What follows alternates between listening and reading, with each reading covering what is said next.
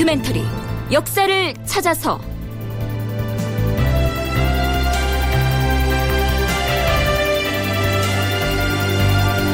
제 556편 원상제를 폐지하고 홀로 서다. 극본 이상락 연출 김태성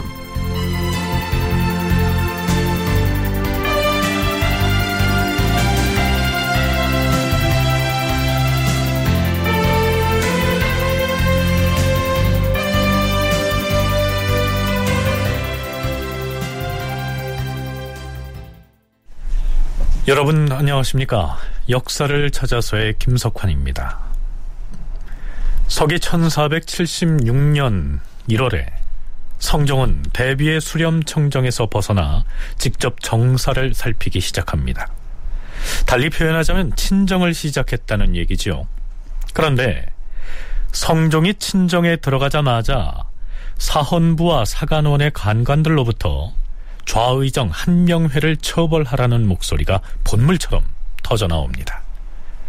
지난 시간에 소개했던 대로 대비인 정희왕후가 이제 수렴청정을 그만두겠다고 하자 성종은 한명회에게 과인이 수차에 걸쳐서 수렴청정을 계속 하시라고 말씀을 드렸음에도 대비 마마의 뜻이 저리 완강하시니 대비께서 마음을 바꾸시도록 좌상이 좀 나서서 설득을 해주세요. 이렇게 부탁을 하지요. 자, 여기에서 경희대 한춘순 교수의 얘기를 먼저 들어보시죠.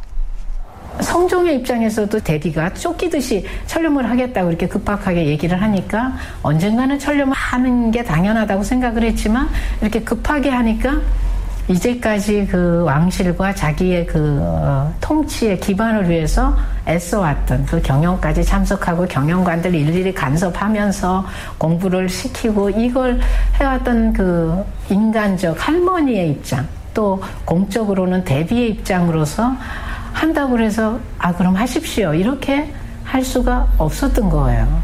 없었기 때문에 성종도 어, 몇 차례 이렇게 그렇게 하시면 안 된다고 이렇게 만류를 했고요. 근데 그렇게 해도 지금 대비 입장에서는 그 만류를 들을 수 있는 입장이 아니잖아요. 그래서 성종은 한명회에게 재차 부탁을 했고 그러자 한명회는 대비에게 철렴을 거두어 달라고 즉 수렴 청정을 철회하겠다는 생각을 바꿔 달라고 청합니다. 그의 상소문에는 이런 표현이 있습니다.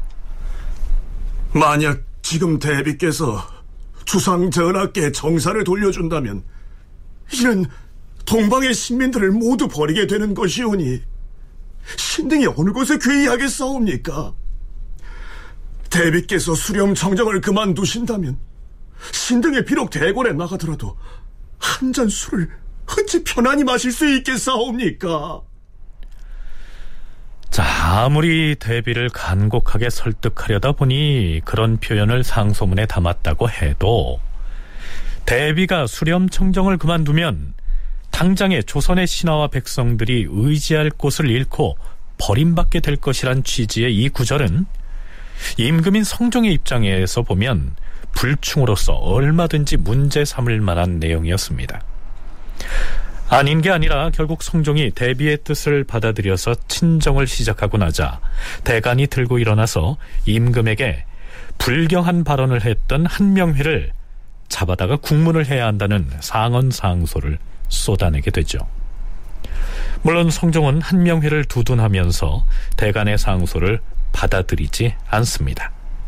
서울대 규장각 송웅섭 선임연구원은 이렇게 말합니다. 한명회가 갖고 있었던 어떤 겸병조 판서를 역임하면서 불거지고 있었던 어떤 비리 문제 이런 것들도 이미 그 대신 이 대관으로부터 비판을 받고 있었고 철렴하는 과정에서의 이런 과격한 발언, 부적절한 발언은 아주 좋은 명분이 됐던 것이죠. 그리고 이 한명회는 신숙주하고는 조금 더 이 대관 청요직 관리들이 바라보는 입장들이 좀 달랐습니다. 권력 남용 전형적인 그런 인사로 이제 한명회는 이제 규정이 되고 있었고 그래서 신숙주에 대한 탄핵이라든가 비판은 상대적으로 적은 거에 비해서 한명회에 대한 탄핵은 상대적으로 이제 많은 걸 볼 수 있거든요. 그러니까 자연스럽게 한명회가 이런 실언을 했을 때 대관에서는 거기에 대해서 본격적으로 문제를 제기하면서 한명회에 대한 탄핵을 전개했던 것이고 실제로 수렴 청정 기간에 해당하는 시기에 성종실록을 살펴보면 대간이 한명회의 비리나 권력 남용을 거론하면서 그의 탄핵을 주장했다는 기사들이 곳곳에 나타납니다. 그러던 터에 그가 임금에 대해서 불충으로 문제 삼을 만한 발언을 하자 기다렸다는 듯이 대간에서 강력하게 탄핵을 하고 나선 것이죠. 자, 여기서 잠깐 송웅섭 연구원은 사헌부, 사관원, 예문관 등에 포진하고 있던 신진기회들, 즉 젊은 청요직 관리들이 한명회에 대해서는 신랄한 비판을 가하면서도 상대적으로는 신숙주를 바라보는 시각이 좀 달랐다고 했는데요. 그렇다면 성종이 수렴청정을 마치고 친정으로 전환하는 이 중요한 시기에 어째서 신숙주의 발언은 전혀 찾아볼 수가 없는 것일까요?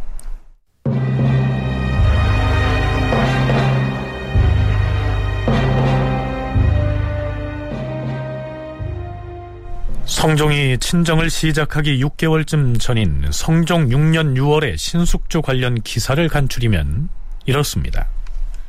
6월 15일 임금이 영의정 신숙주의 병이 위독해졌다는 것을 듣고 내일을 보내서 그를 진료하게 하고 또한 좌승지 유지를 보내어 병의 징후를 알아보게 하였다. 이틀 뒤인 6월 17일 도승지 신정이 아비인 신숙주의 병이 위독함으로 사직하기를 청하였다. 6월 21일 영의정 신숙주가 졸하였으므로 임금이 조회를 정지하고 예에 따라 장례를 치르게 하였다. 성종 6년 6월 21일의 실록 기사를 보면 신숙주의 사망 소식을 전하면서 장문에 졸기를 실어놨습니다. 신숙주에 대한 평가는 상당히 복합적입니다. 아무래도 수양대군이 계유정난을 일으켜서 권력을 잡고 이어서 어린 단종을 내치고 왕위를 찬탈하던 그 시기에 신숙주가 과연 어떤 선택을 했느냐 이 지점이 바로 그의 평가가 엇갈리게 되는 기점이 되게 됩니다. 아, 이 시기에 신숙주의 역할이라고 하는 것은 결국 세종에 의해서 집현전이 집현전 학사들이 이제 육성이 되고 어, 그렇게 성장한 사람들이 이후 세조와 같은 사람이 등장했을 때 기로에 서 있는 것이죠. 그래서 성산문이나 하위제와 같은 길을 걸, 걸 것인가 아니면 그 세조 정권에 남아서 어, 어떤 관료로서의 어떤 그 역할들을 담당할 것인가라고 했을 때 후자를 선택했던 그래서 의리병분에 투출하지 못했다라고 하는 비판은 할 수 있겠지만 그럼에도 불구하고 세조 정권의 여러 가지 원활한 국정 운영을 위해서는 굉장히 필요한 실무적 어떤 그런 기여를 하고 있었던 어, 인사 중에 하나가 신숙주이지 않을까. 신숙주의 졸기 맨 끝에는 역사의 기록을 담당했던 사관의 평가가 덧붙어 있는데요. 그 내용은 이렇습니다. 신숙주는 일찍이 그 명망이 높아서 세종이 문종에게 말하기를 신숙주는 국사를 부탁할 만한 자이다라고 하였고 세조는 일찍이 말하기를 당태종에게 위증이라는 충신이 있었다면 나에게는 신숙주가 있다라고 하였다. 그러나 세조를 섬김에 있어 승순만을 힘썼고 예종조에는 형정이 공정함을 잃었는데 광고한 바가 없었으니 이것이 그의 단점이다. 세조를 섬김에 있어서 명령을 순순히 따르기만 했고 예종이 형률을 공정하게 집행하지 아니했음에도 그것을 막아서 억울한 사람을 구원할 생각을 못했는데 이것이 신숙주의 단점이다. 사관이 이렇게 평을 하고 있습니다. 성적 초발의 그 연소한 관료들도 신숙주는 굉장히 존경의 어떤 그런 느낌들을 가지고 있습니다. 그 신숙주 졸기에 뭐 여러 가지 신숙주에 대한 긍정적인 평가를 하면서 말미쯤에 가면 어떤 세조대의 어떤 그런 처사들에 대해서 좀 말을 더 적극적으로 해서 저지해야 되는데 그렇지 못한 것들을 좀 안타까워하거나 또 아쉬워하는 부분들이 있거든요. 그럼에도 불구하고 전반적으로는 신숙주가 맡고 있었던 역할, 조정에서도 역할과 기여했던 부분들에 대해서는 굉장히 긍정적으로 평가하는 모습들을 봤을 때 너무 이렇게 뒷시기에 숙주나무가 같은 고사가 만들어지는 시각으로만 신숙주를 바라보게 됐을 때 그가 담당하고 있었던 역할까지도 다 부정하게 되는 것이지 않을까. 네, 참고로 한국학중앙연구원에서 발간한 민족문화 대백과 사전에 올라 있는 이 숙, 숙주나물에 얽힌 고사를 소개하자면 이렇습니다. 숙주나물은 원나라 때의 문헌인 거가필용의 두아체라는 이름으로 등장하고 있다. 두아체는 녹두를 깨끗이 씻어서 불린 뒤에 항아리에 넣고 물을 끼얹어 키우며 싹이 한 자쯤 자라면 껍질을 씻어내고 뜨거운 물에 데쳐 생강, 식초, 소금, 기름 등을 넣고 무친다고 기록하고 있다. 따라서 우리의 숙주나물은 원나라와의 교류가 많았던 고려 때에 들어온 것임을 알 수 있다. 숙주나물이라는 이름이 붙은 것은 조선시대이다. 여기에는 다음과 같은 매력이 전한다. 세조 때 신숙주가 단종에게 충성을 맹세한 여섯 신하를 고변하여 죽게 만들었다. 그래서 백성들이 그를 미워하여 이 나무를 숙주라 이름하였다는 것이다. 그것은 숙주나물로 만두소를 만들 때 짓이겨서 하기 때문에 신숙주를 이 나물 짓이기듯이 하라는 뜻이 담겨 있다고 전한다. 네, 물론 이것은 야사에 전하는 이야기입니다. 어찌됐든 신숙주는 뛰어난 학자이자 정치가였으나 그에게는 사육신 등과 관련해서 저리를 벌인 사람이라는 일각의 비판이 아주 숙명처럼 따라다니게 된 것이죠.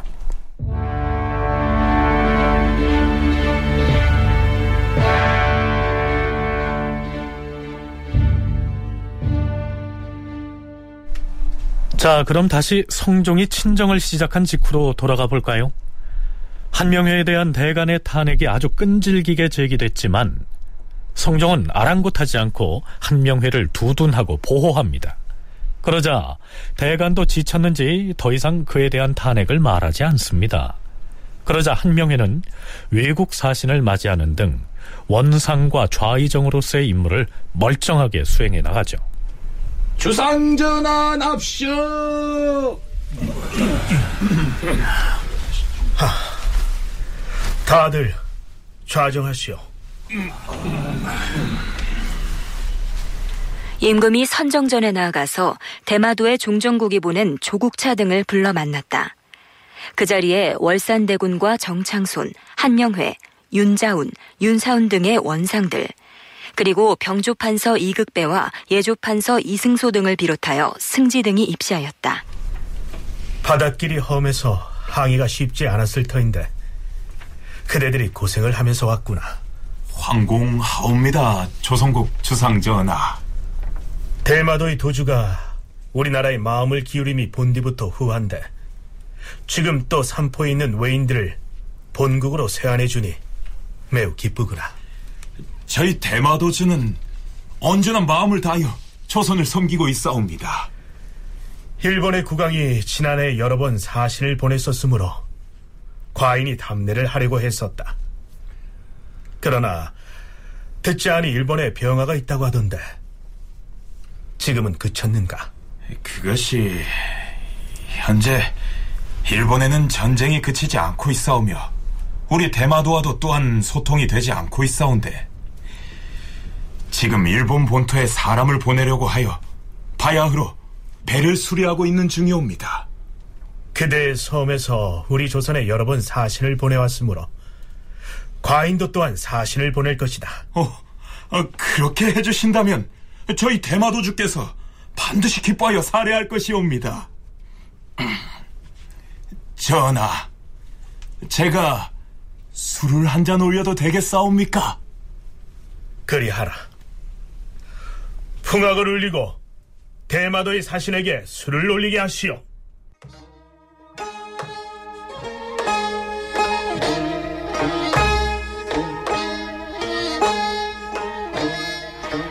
임금이 부관에게 명하여 대마도의 사신으로 하여금 술잔을 올리게 하고 사신 일행에게 물품을 차등이 있게 하사하였다. 자, 이 시기 일본과 대마도의 정황을 엿볼 수 있는 기사 한 토막을 살펴봤습니다. 여기에서 언급한 일본의 전쟁이란 1467년에 발발해서 내전으로 이어진 원인의 난을 일컫는 것으로 보입니다. 한명에는 이어서 경연에도 참여해서 성종과 함께 중국 사신을 맞이할 방책을 두고 의견을 나누기도 합니다. 중국 사신이 온다 하는데 곧 당도하게 되면 모든 지대를 갑자기 준비하지 못할까 염려됩니다. 내역에서 지대란 예전에 중국 사신이 압록강을 건너서 한양까지 오는 동안 지방 관하에서 먹을 것과 쓸 물건들을 바쳐서 바라지하는 일을 일컫습니다. 주상 전하, 중국 사신들이 압록강을 건넌 뒤 15일이 되어야 서울에 도착할 수가 있사오니 모든 일을 시기에 미쳐서 준비할 수가 있사옵니다. 또한 오는 길목에 있는 여러 고을에서도 여러 번 겪었던 탓에 지대에 익숙하옵니다. 지방의 관사와 역사가 무너진 것이 많으니 어찌 능히 다 수리할 수 있을 것인지 그것이 걱정이옵니다. 지방 수령 등에게 명하시어서 준비 상태를 점검하게 하시옵소서. 그리하겠소. 한명회가 대비의 철렴을 말리는 상소에서 불경한 언사를 사용해서 벌어졌던 탄핵 요구 사건은 이렇게 유야무야 되는 듯 했고 한명회 역시 원상으로서 그리고 좌의정으로서 거침없는 행보를 보이고 있었는데요. 이 문제를 다시 꺼내서 불을 지핀 사람이 있었습니다. 한명회의 그 언사는 친정을 하게 된 성종에 대한 또 복잡한 신경도 거기에 표현이 된 거예요, 사실은.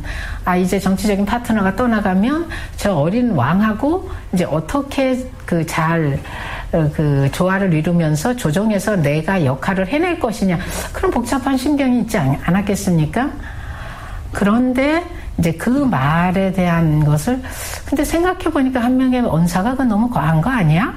이렇게 문제 삼고 나서자 이제 유자광이 거기에 적극적으로 편승한 거예요. 그리고 여러 가지 지금 이제 탄핵하는데 한 명이를 탄핵하는 내용 가운데 한 명에 관련된 여러 가지 이제 내용들이 나오는데 사실은 그것이 어, 성종이 문제 삼고 나서자 지금 유자광이 이제 탄핵을 하는 거잖아요. 자, 유자광이 누굽니까? 남이가 반란을 모의했다고 예종에게 고변해서 그를 결국 죽음에 이르게 만들었고 그 공로를 인정받아서 자신은 공신에 책봉됨으로써 출세의 끈을 잡았던 서울 출신의 관리였지요. 그가 올린 탄핵상소의 일부 내용을 살펴보죠. 조상 전하, 농담으로 하는 말도 생각한 데에서 나온다고 하였사옵니다. 한명회가 대왕 대비에게 아뢰기를 지금 만약 주상에게 정사를 돌려준다면 바로 이는 국가와 신민을 버리게 되는 것이고 후일의 신이 대궐 안에서 비록 술을 마시더라도 마음에 편안할 수가 있겠습니까? 이렇게 말했사옵니다. 뿐만 아니오라 또한 함령회가 대비에게 아뢰기를 당시의 노산군은 나이가 어렸음에도 그를 보살펴주는 사람이 없었던 까닭으로 간사한 신하들이 반란을 일으킬 수가 있었는데 다행히 우리 세조 대왕께서 반역한 무리들을 목베어 제거함으로써 국가가 이에 힘입어 편안하게 되었사옵니다. 더구나 지금은 중전이 승하하여 중궁이 갖춰지지 않았사온데 전하께 정사를 돌려주는 것은 진실로 옳지 못하옵니다. 이렇게 말하였으니 그렇다면 함령회는 감히 주상 전하를 노산군에 견주자는 것 아니옵니까? 신은 이 말을 듣고서는 분개함을 견딜 수가 없사옵니다. 한영회가 우매해서 이런 말을 하였겠사옵니까? 병들고 미쳐서 이런 말을 하였겠사옵니까? 한 영회가 우매하지도 않고 광망하지도 않다는 것은 전하께서 익히 아시는 바이온데 어찌 말이 이처럼 도리에 어긋나는 것이옵니까? 한영회의 죄를 다스리지 않을 수 없는 이유가 또 있사옵니다. 만일 한영회가 대왕 대비를 위해서 박절한 말을 진술하려고 하였다면 비록 이런 말이 아니더라도 어찌 다른 말로 표현할 수 없었겠습니까? 전하의 춘추가 이미 한창이시고 학문이 높고 이미 고명하시니 오히려 대왕 대비께서는 서둘러 전하께 정사를 돌려주는 것이 마땅한 일이었고 전하께서도 굳이 사양할 수는 없는 일이옵니다. 그럼에도 한명회 등은 이런 말은 하지 않고 도리에 어긋나고 무례한 말만 늘어놓았으니 이것이 무슨 이유이겠사옵니까? 유자광은 대간에서 한명회에 대한 탄핵을 더 강하게 주장하지 못하는 것은 한명회가 권세 있는 지위에 오랫동안 있어 왔기 때문에 그를 따르는 권문들이 많아졌으므로 그 위세에 대간이 겁을 먹었기 때문이다. 이렇게 주장을 합니다. 유자광은 또 이렇게 말하죠. 이러한 중죄를 지었으면 의당 한명회는 당연히 문을 닫아 걸고 빈객을 사절하며 황공스럽게 처벌을 기다려야 할 것인데도 빈객을 접대하고 술을 마시면서 말하고 웃기를 평소와 다름이 없이 하였으며 조금도 두려워함이 없사옵니다. 이와 같은데도 그의 죄를 다스리지 않는다면 천년이 지난 뒤 후세 사람들이 전하를 도대체 어떤 군주라고 생각하겠사옵니까? 자, 유자광은 한명회의 이러한 행태는 예전 세조 때 같았으면 목을 쳐야 할 중죄에 해당한다는 취지의 말도 서슴치 않습니다. 그런데요, 조선사 연구자들은 한결같이 대간이 올렸던 한명회에 대한 탄핵 상소와 유자광의 상소는 구분해서 살펴봐야 한다고 얘기합니다. 자기 스스로 자기의 권력을 찾기 위해서 노력을 해야 되는 사람이거든요, 유장왕은. 그러다 보니까 굉장히 좋은 기회인 것이죠. 한 명에는 이미 이제 지는 애였고, 그러니까 그런 상황에서 왕의 친정에 대해서 불손한 발언을 했다라고 하는 것이 공격할 수 있는 굉장히 좋은 명분이었고, 유자강은 생각한 거와는 달리 글도 잘하고 상소도 사실은 굉장히 많이 올리고 있는 인사입니다.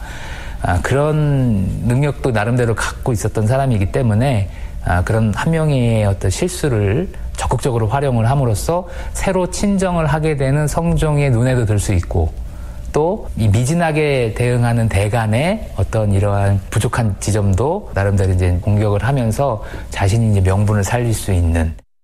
성종의 그런 그 한명회에 대한 불편한 신경에 편승을 해서 유장왕이 찬핵을 여러 차례 했는데 거기에 실린 내용들이 사실은 무고였다는 겁니다. 대체로는 뭐 노산군의 견준거 그것 정도는 그런데 구체적으로 유자광이 적시했던 그런 사항들은 한명회는 그냥 애둘러서 말한 것 뿐인데 얘가 이렇게 구체적으로 해서 아, 신료들하고 성종하고 다 같이 얘기를 하는데 예, 무고로 결론이 납니다. 대부분의 내용은. 그러니까 유자광은 서울 출신이라고 하는 신분상의 불리함을 극복하고 출세의 기회를 노리고 있다가 저물어가는 한명회보다는 새로운 권력인 성종에게 아부하기 위해서 이러한 상소를 했을 것이란 분석입니다. 자 어찌됐든 유자광의 상소가 있은 뒤로 다시 한명회를 탄핵하자는 목소리가 터져 나옵니다. 더구나 유자광으로부터 한명회의 위세에 눌려서 목소리를 제대로 못 내고 있다는 지적을 받은 사간원, 사헌부에서는 더욱 격한 어조로 탄핵을 하고 나서죠. 이윽고 간관들은 한 명에는 물론이고 영의정, 정창손 등을 소인배로 몰아붙입니다. 그러자 정창손 등은 성종을 찾아가서 사의를 표명하죠. 전하, 듣건대 대간이 신등을 소인이라고 지목한다는데 맞사옵니다. 신등은 진실로 소인들이옵니다. 그러나 신등이 일전의 원상으로서 승정원에 나아가 전하의 정교를 엎드려 받들고 하려했듯이 만일 한 명의 아랫바에 모종의 정상이 있었다면 공신과 대신들이 마땅히 먼저 죄를 청하여 하였어야 하오만 전하께서 한 명이라 하여금 대비께 간청하도록 하셨기 때문에 한 명의 아랫바가 그와 같은 데에 이르렀사옵니다. 실언이라 하신다면 받아들일 수 있사오나 그 외에 무슨 다른 정상이 있었겠사옵니까? 그러므로 신등은 한 명의 잘못을 아리어 청하지 않았던 것이옵니다. 이것은 한 명의를 비유한 것이 아닌데 유자강의 상소를 보고 많이 부끄럽고 황공하였사옵니다. 지금 대간이 또 신들을 소인이라 지목하는데 이러한 악명을 얻고서도 어찌 뻔뻔스레 벼슬자리에 나아가겠사옵니까? 청컨대 사임하게 하여 주시옵소서. 과인이 그러한 사정을 자세히 아는 바이니 괴념치 마시오. 전하, 신등은 진실로 소인이옵니다. 그러나 저에 있는 자리는 곧 백관들의 우두머리이며 신등은 본디 아무런 재주와 덕이 없으면서 오래도록 높은 반열을 차지하였으니 이미 불가한 것이옵니다. 더구나 소인이란 이름을 얻었는데 어찌 마땅히 벼슬 자리에 그대로 있겠사옵니까? 대간의 말이 많이 맞지 않음을 알고 있으니 경등은 피험하지 말고 임무를 수행하시오. 그리고 드디어 3월 29일 좌의정 한명회가 성종을 찾아옵니다. 신의 발에 난 병이 오래도록 낫지 아니하니 좌의정의 직임을 해임하여 주시옵소서. 경이 예전에도 여러 번 벼슬을 사양하였으나 나는 병이 장차 나을 것이라고 생각하여 윤화하지 아니하였던 것이요. 지금 또 간절히 해걸하니 병을 조리하도록 우선 경의 뜻을 따르겠소. 네, 비록 병을 칭하기는 했지만 결국 한명회가 대간의 상소를 더는 견디지 못하고 이 좌의정의 벼슬을 내려놓은 것이죠. 물론 그렇다고 해서 한명회의 권세가 아주 꺾인 것은 아니었습니다.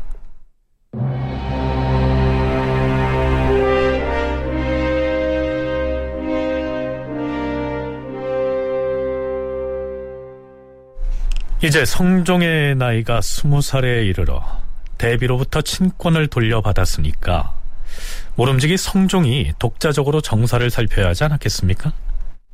그렇게 하자면 반드시 해결해야 할 일이 있었습니다. 아직 성종의 홀로 서기를 방해하고 있는 것이 있었는데요. 다름 아닌 원상제도였습니다. 그러니까 원상제라고 하는 것은 새로운 국왕의 경험 부족으로 인해서 발생할 수 있는 문제들을 미리 방지한다라고 하는 차원에서 진행된 것이지만 이미 이제 성종은 아, 20살에 이르는 이제 성년에 이르는 나이에 있었고 또 대비도 그것을 인정해서 수렴 청정이 필요 없다라고 해서 천령을 단행을 했는데 원상제가 계속 시행된다는 것은 명분상으로도 그러면은 어폐가 있는 것이죠. 어, 왕이 어리기 때문에 수렴청정과 원상제라고 하는 이 보호 정치를 실시한 건데 그 중에서 하나인 수렴청정을 그만두니까 원상제 역시 자연스럽게 폐지가 되어야 되는 게 이제 마땅하다라고 하는 어, 상식이 제기될 수 있고 또 현실적으로도 성종은 업무를 직접적으로 처리하고 있었고 이러한 것들이 이제 원상적 폐지를 더 압박하고 있는 양상이라고 볼 수 있고요. 드디어 성종 7년 5월 15일 대사헌 윤계겸이 아홉 개 조항에 해당하는 시무책을 올립니다. 그 중에는 이런 내용이 포함되어 있습니다.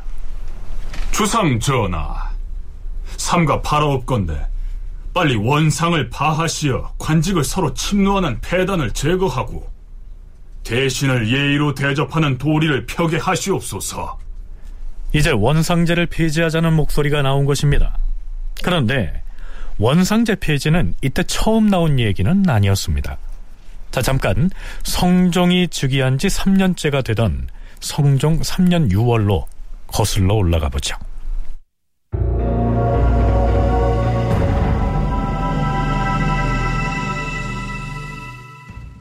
성종 3년 6월 19일 경연에서 강의 끝나자 사헌부 지평 박시형이 성종에게 이렇게 말합니다. 전하, 대저 원로 대신에게 자질구레한 일을 맡기는 것은 마땅하지 아니하옵니다. 대신이 작은 관사의 제조가 되는 것은 해서는 아니 될 일이옵니다. 전하께서 즉위하신 초기에는 마땅히 원상과 더불어 정사를 의논해야 하였으나 이제는 전하의 학문이 고명하여 정무를 친히 결정하고 계시지 않사옵니까? 조정에 일이 있으면 승정원의 승지들과 의논하시거나 혹은 대신의 집에 사람을 보내어 묻게 할 것이요. 만약 큰일이 있으면 대신들을 불러오라 하여 함께 의논하는 것이 가할 것이옵니다. 노성한 신하로 하여금 아침 저녁으로 승정원에 앉아서 일하게 하는 것은 불가하옵니다. 그러자 성종이 이렇게 대답합니다. 과인이 대신들을 공경하지 아니하여서 승정원에 나오게 한 것이 아닙니다. 이 문제는 마땅히 다시 생각을 해보겠습니다. 자, 이때가 성종이 즉위한 지 3년째 되던 해였는데요. 왜 박시형은 하필이면 이때 원상제를 폐지하자는 얘기를 꺼냈던 것일까요? 연세대학교 국학연구원 윤훈표 연구원의 얘기입니다. 그 원상제는 이제 비상시기에만 두어지는 제도였고요. 예, 국왕이 이제 서거를 하고 후임 이제 국왕이 즉위했지만 장례 등의 문제로 이제 교류이 없을 때 잠깐 동안 실시하는 게 원칙입니다. 후기에는 대부분 이제 그런 방식으로 운영이 됐는데 성종은 이제 그렇지 못했습니다. 예, 준비가 안 된 상태에서 어린 나이에 갑자기 이제 즉위했기 때문에 그럴 수가 없었던 거죠. 원상제 운영이 좀 더 이제 필요했는데 하지만 그 지평 박시영이 3년이라는 이 시간이 아주 중요한데요. 뭐냐면 예정에 대한 국장이 끝났다는 겁니다. 예정에 대한 국장이 끝났기 때문에 원상제는 이제 폐지하고 정상화시키는 것. 그 이제 그 과거의 어떤 그 관례대로 원상제는 이제 그만두고 이제 정상적으로 어떤 통치를 하는 게 어떻겠는가라고 이제 의견을 꺼낸 겁니다. 13살의 어린 나이에 더구나 아무런 준비도 없이 갑자기 왕위에 올랐기 때문에 즉위 당시에는 원로 대신들이 당번을 정해서 승정원으로 출근을 해서 임금을 보필할 필요가 있었지만 이제 선왕의 3년상도 끝났으니까 원상제는 폐지하는 것이 옳다. 이렇게 판단했을 것이란 얘기입니다. 이렇게 되자 원상을 대표해서 한명회가 나서서 수렴청정 중이던 대비에게 고합니다. 대비 마마, 사헌부 지평 박시영이 비록 명백히 말하지는 아니하였사오나 그의 말뜻은 대신이 비록 당번을 정하여 승정원에 나가 앉아있다 하더라도 정치에 아무런 이익이 없다는 것을 말한 것이옵니다. 신등은 청컨대 피염하게 싸웁니다. 본래 박시영의 말뜻은 나이 많은 노 대신들을 승정원에 출근하게 해서 앉아있게 하는 것은 대신들에 대한 예의가 아니라 이런 취지로 말을 했는데요. 한 명에는 그것을 두고 원상이 승정원에 앉아 있어 봤자 정치에 하등 도움되는 일이 없으니까 폐지를 하자. 이런 뜻으로 말한 것이라고 비틀어서 해석을 하면서 피혐하겠습니다. 라고 말합니다. 이 피혐이란 어떤 혐의를 받은 당사자가 그 혐의가 풀릴 때까지 벼슬 자리에서 물러나 있는 것을 말하지요. 한마디로 기분 나빴다는 얘기입니다. 자, 대비의 대답은 이렇습니다. 원상은 요즘에 갑자기 생긴 제도가 아닙니다. 하물며 주상께서 나이가 어리시고 대비인 나도 아는 것이 없기 때문에 대신들의 도움에 의지하기를 바랐던 것인데 사원부에서 그런 말을 함으로써 경등으로 하여금 마음을 편안하지 못하게 하였던 모양이요. 이것을 혐의로 삼아서 비염한다 그러는데 그리하지 마시오. 박시영 같은 경우에는 간관 입장에서는 지금 원상들이 뭐 권력도 장악하고 있죠. 또 자리공신에도 책봉됐죠.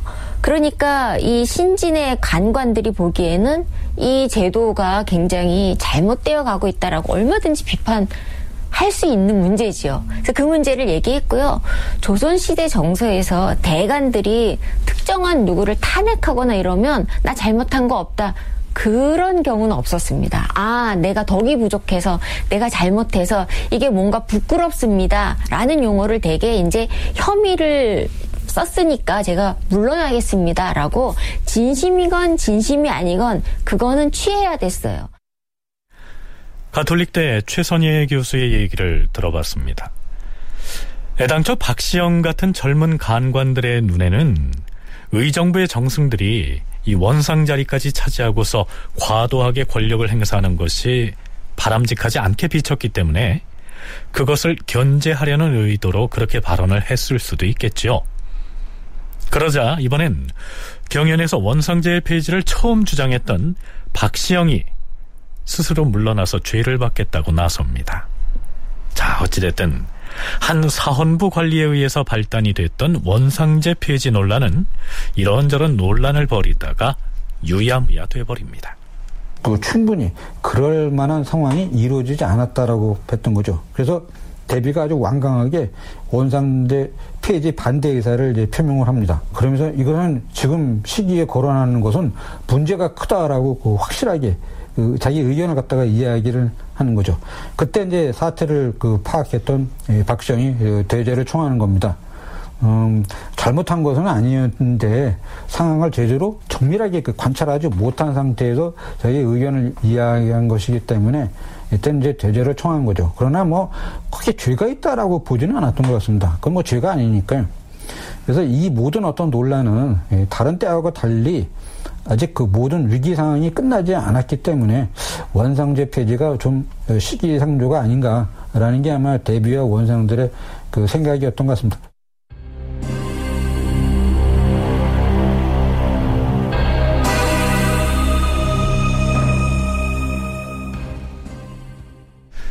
자, 그럼 다시 성종이 친정을 시작했던 성종 7년으로 돌아가 볼까요?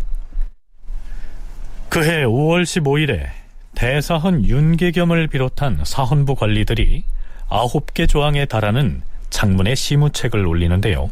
그중 일부를 간추려서 소개하자면 이렇습니다. 신등이 삼가 생각건데 주상전하께서는 대통을 이은 지언 8년이 되었사옵니다. 그리하여 성덕이 날로 새로워지고 학문이 날로 성취되어서 그 고명하고 광대함이 천고의 으뜸이 되어 충분히 한 세상을 운영할 수 있게 되었사옵니다. 그래서 대왕 대비께서도 정사를 돌려주셨으니 이제 전하께서는 성력을 다하여 노력해야 할 시기이옵니다. 하여 신등이 모두가 언직에 있는 관리로서 밤낮으로 갈고 다듬어 정책의 보탬이 되기를 생각하고 시무의 방책을 올리옵니다. 전하, 원상 제도를 설치한 것은 태조 이래 지금까지는 없던 것이온데 세조 때에 일시적인 권위에서 나온 것이옵니다만 영구토록 지속할 제도는 못 되는 것이옵니다. 당시에 중국에서 대규모 사신이 왔을 때에 이들을 대접하는 일이 매우 번거롭고 기묘하므로 세조께서 신숙주, 함용회, 구치관 등에게 명하여 승정원에 나아가서 함께 의논하여 처리하게 하였었는데 이 원상이라는 이름은 그때부터 비롯된 것이옵니다. 그 후 세조와 예종께서 연달아 승하하셔서 전하께서 어린 나이에 대통을 계승하셨으므로 안으로는 대왕 대비께서 청정을 하시었고 밖으로도 대신들이 아침 저녁으로 보필할 필요가 있다고 여겨서 싸웁니다.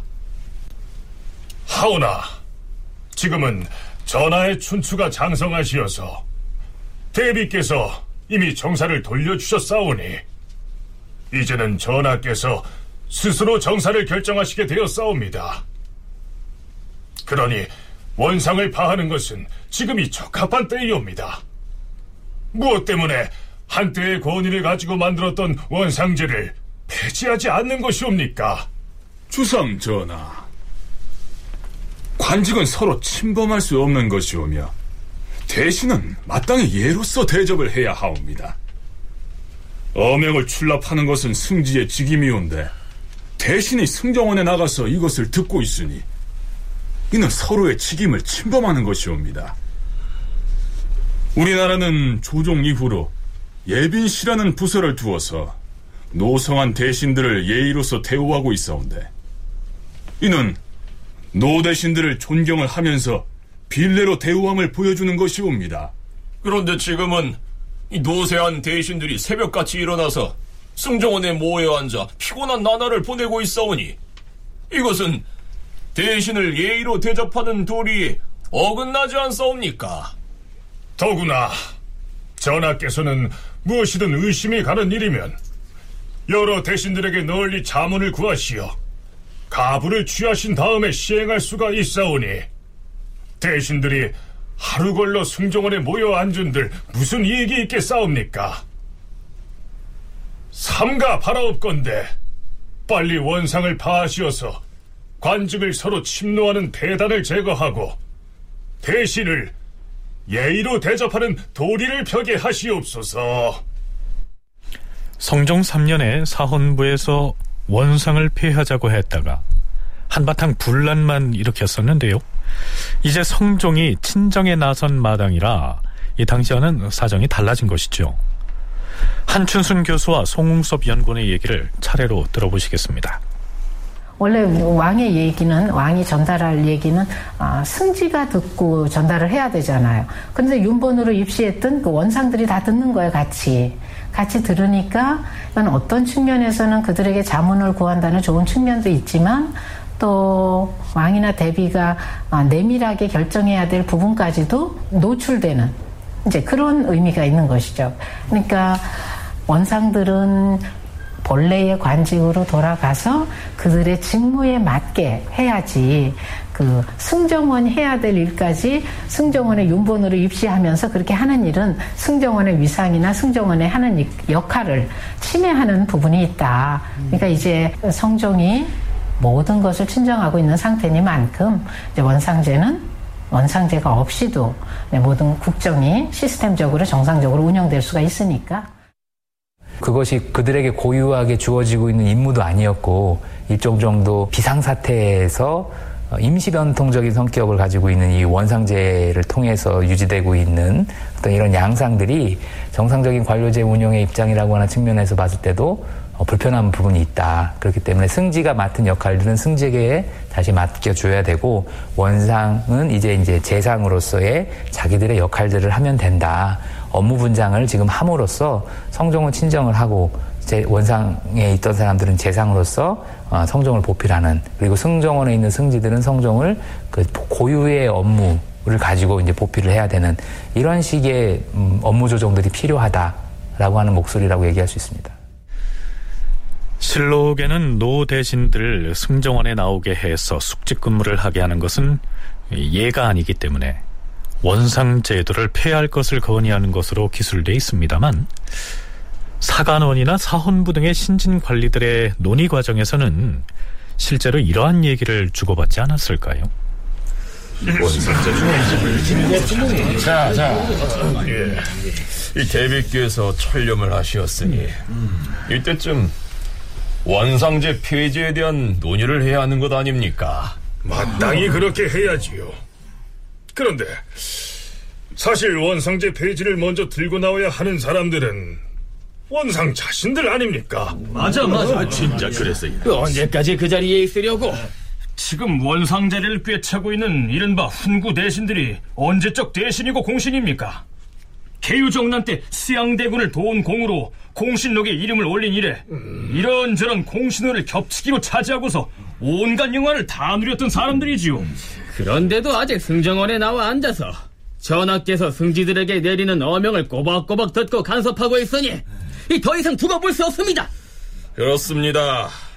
이 승정원은 승정원 본연으로 돌아가서 승지들이 지혜의 임무를 할 수 있게 해야 합니다. 그 4년 전에 지평 박시영이 원상제 폐지를 논했다가 곤욕을 치렀는데 혹 이번에도 대신들이 반발하지 않을까요? 그럴 일은 없을 겁니다. 전체 간관들의 명의로 소를 올립시다. 아이, 그때와는 사정이 다릅니다. 또다시 그런다면 전하를 모욕하는 행위지요. 네, 실록에도 사헌부 대사헌 윤계겸 등이 올린 시무책으로 돼 있고요. 서문에도 이 시무책을 상소문으로 작성하기 위해서 밤낮으로 갈고 닦았다. 이렇게 밝히고 있는 점으로 미루어서 사전에 사헌부 내부에서 많은 토론을 거쳤음을 내비치고 있습니다. 그렇다면 사헌부의 이 상소에 대해서 성종은 어떻게 답했을까요? 의외로 성종은 원상들의 눈치를 살피지 않고 매우 간략하게 대답합니다. 원상을 파하자는 것은 이보다 앞서서도 말한 자들이 많았고 또한 그것이 예로서 대신을 대접하는 도리에도 어긋나므로 그것을 파하자는 의견에 부득히 따르겠소. 이에 대해서 당사자인 원상들도 별다른 의견을 제시하지 않았습니다. 자, 그렇다면 이 시기의 원상들은 이제부터는 노구를 이끌고 승정원에 출근하지 않아도 됐으니까 이거 참 잘 됐다. 이렇게 생각했을까요? 아니면 그동안 원상으로 누리고 있던 권력을 일정 부분 내려놓게 돼서 아쉬워하고 있었을까요? 권력에 대한 욕심들은 다 있었을 것 같고요. 그럼에도 불구하고 명분상으로 보더라도 수렴청정이 이제 철렴으로 마무리된 상황 속에서 자신들이 계속 원상으로 남아있는 것은 왕이 친정을 할 수 있는 능력이 없다라고 하는 것을 드러내는 어, 뭐 그런 뭐 의견을 가지고 있는 것처럼 보일 수 있는 여지가 있는 것이거든요. 그러니까 자연스럽게 원상제 폐지에 동의할 수밖에 없는 것이고 원상제가 있음으로 인해서 원상에 있었던 사람들의 권력은 어, 그만큼 수월한 면이 있겠죠. 어, 하지만 음, 그렇다고 해서 이제 그런 것들을 끝까지 고집할 수 없는 상황. 요게 요 시점에 원상들이 가지고 있는 일종의 딜레마였다. 이렇게 볼 수 있습니다. 근데 사실 성종이 친정에 들어간 이 시기에는 물론 아직도 한 명의 후배격인 뭐 노사신이나 윤필상, 홍흥 등의 노 대신들이 재상그룹으로 국정에 참여하고는 있었지만 실질적으로는 그동안 성종과 경연을 함께하면서 호흡을 맞춰왔던 젊은 간관들이 새롭게 성종의 친위 세력으로 성장하고 있었다. 송웅섭 연구원의 분석이 그러합니다. 그런데요, 한춘순 교수는 설령 노 대신들이 원상을 그만두더라도 자신들이 기존의 권력을 행사하는 데에는 큰 변화가 없었을 거라고 얘기합니다. 현실적으로 권력을 행사하든 행사하지 않든 어떤 조직에 속해 있다는 것은 그것만으로도 힘이 실리는 일이죠. 어, 그렇지만 이제 이제 와서 이렇게 성종이 제대로 이제 국정을 운영을 하고 있는데 어, 원상들의 입장에서는 뭐 그렇게 제도적인 것에 묶여서 예, 구조적으로 이렇게 늘 할 수 있는 가는 것도 나쁘지는 않겠지만 또 이 원상제가 없어진다고 그래서 뭐 그렇게 크게 자신들의 그 권력이나 자신들이 행사할 수 있는 이 어떤 것에 영향을 미치는 게 아니었으니까 원칙적으로 이게 폐지되는 게 정상적이니까 받아들일 수밖에 없었고요. 개인적으로도 그게 뭐 없어진다고 그래서 그들의 무슨 그 권력 행사나 자신들의 그 영향력에 크게 관계되는 바가 없기 때문에 뭐 별 무리 없이 수용을 했을 거라고 생각이 됩니다.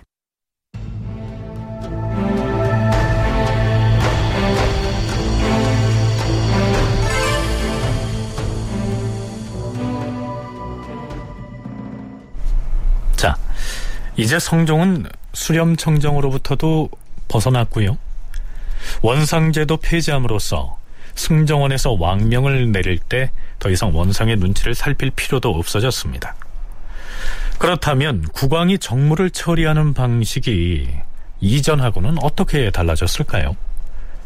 국왕의 정무 처리 방식이 달라져서 생긴 문제점들은 또 없었을까요? 성종 7년 2월 8일 사간 박숭질이 이러한 내용의 상소를 올립니다. 전하, 예전부터 내려온 관계에 따르면 국왕은 날마다 편전에서 중신들로부터 국무를 보고받는 상참을 하고 3일마다 한 차례씩 정사를 보았사오며 그간의 모든 어명은 모두 중관, 즉 황관으로 하여금 출납하도록 하였사옵니다.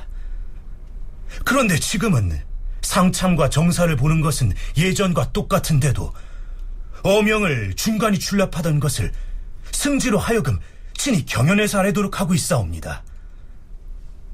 대저 환관을 물리치고서 승지로 하여금 친히 아래도록 함으로써 업무가 머물러 쌓이는 걱정은 없게 됐사오니 이러한 취지는 훌륭하다 할 것입니다. 가운데 다만 승지가 혼자서 전학계 업무를 나르게 되오니 의정부와 육조는 모두 참여하지 못하게 되는 문제가 생기옵니다. 또한 동료인 다른 승지들도 알지 못하게 되옵니다. 대저 이와 같이 된다면 승지들의 권한은 점차로 커지고 다른 신하들은 점차로 소원해질까 염려되옵니다. 옛날엔 무릇 정사를 볼 적에 의정부와 육조를 합해서 이를 의논하되 혹은 임금의 마음으로부터 결단하기도 하고 혹은 여러 사람에게 물어서 결정하여 싸운데 자, 이게 무슨 내용인지 대충 짐작하시겠죠? 원상제 폐지 이후에 성종이 측근 신료들인 승지들하고만 정무를 의논하고 있으니까 그것이 문제다. 박숭질이 이러한 지적을 하고 있는 것입니다. 박성질의 그날 발언은 혼자 들어가서 임금을 아련하는 그 승지 로 인해서 발생할 수 있는 문제들에 대해서 이제 언급을 한 것입니다. 그러니까 이전에는 승지들이 어떻게 보면 이제 원상의 지휘하에 있는 양상이었다면 원상제가 폐지됨으로써 이제 독자적으로 자기들이 맡고 있는 업무를 왕에게 보고하고 그 과정에서 왕과 긴밀한 관계를 이제 갖게 되는 것이죠.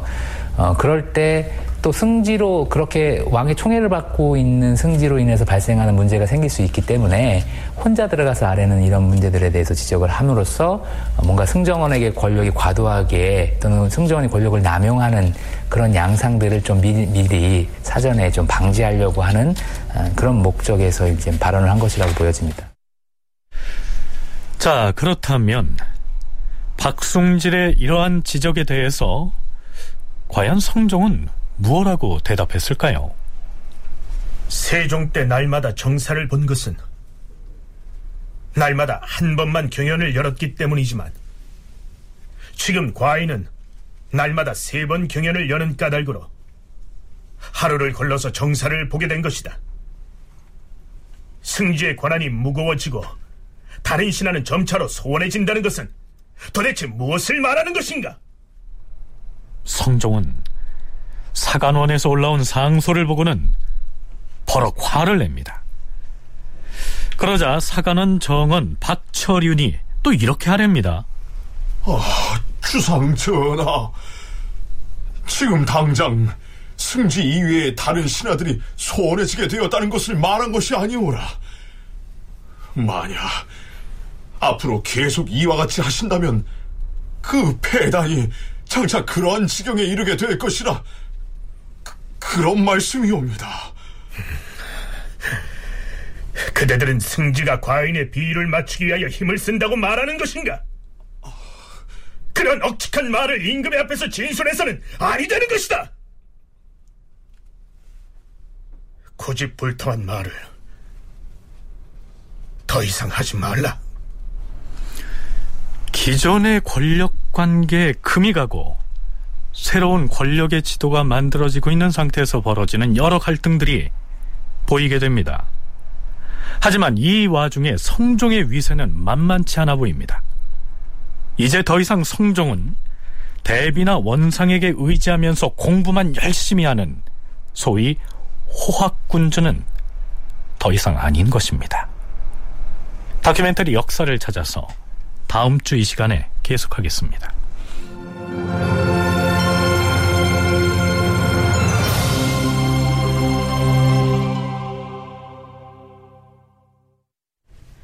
출연 사성웅, 송대선, 서승휘, 장병관, 이승준, 임호기, 공준호, 문지영, 이정민, 이규창, 김진수, 장희문, 허성재, 석승훈, 이명호, 낭독 이슬, 해설 김석환, 음악 박복규, 효과 신연파 장찬희, 기술 이진세.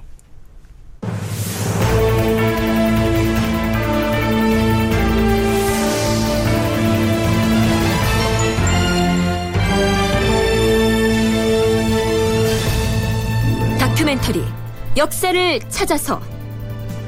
제 556편 원상제를 폐지하고 홀로 서다 이상락극본 김태성 연출로 보내드렸습니다.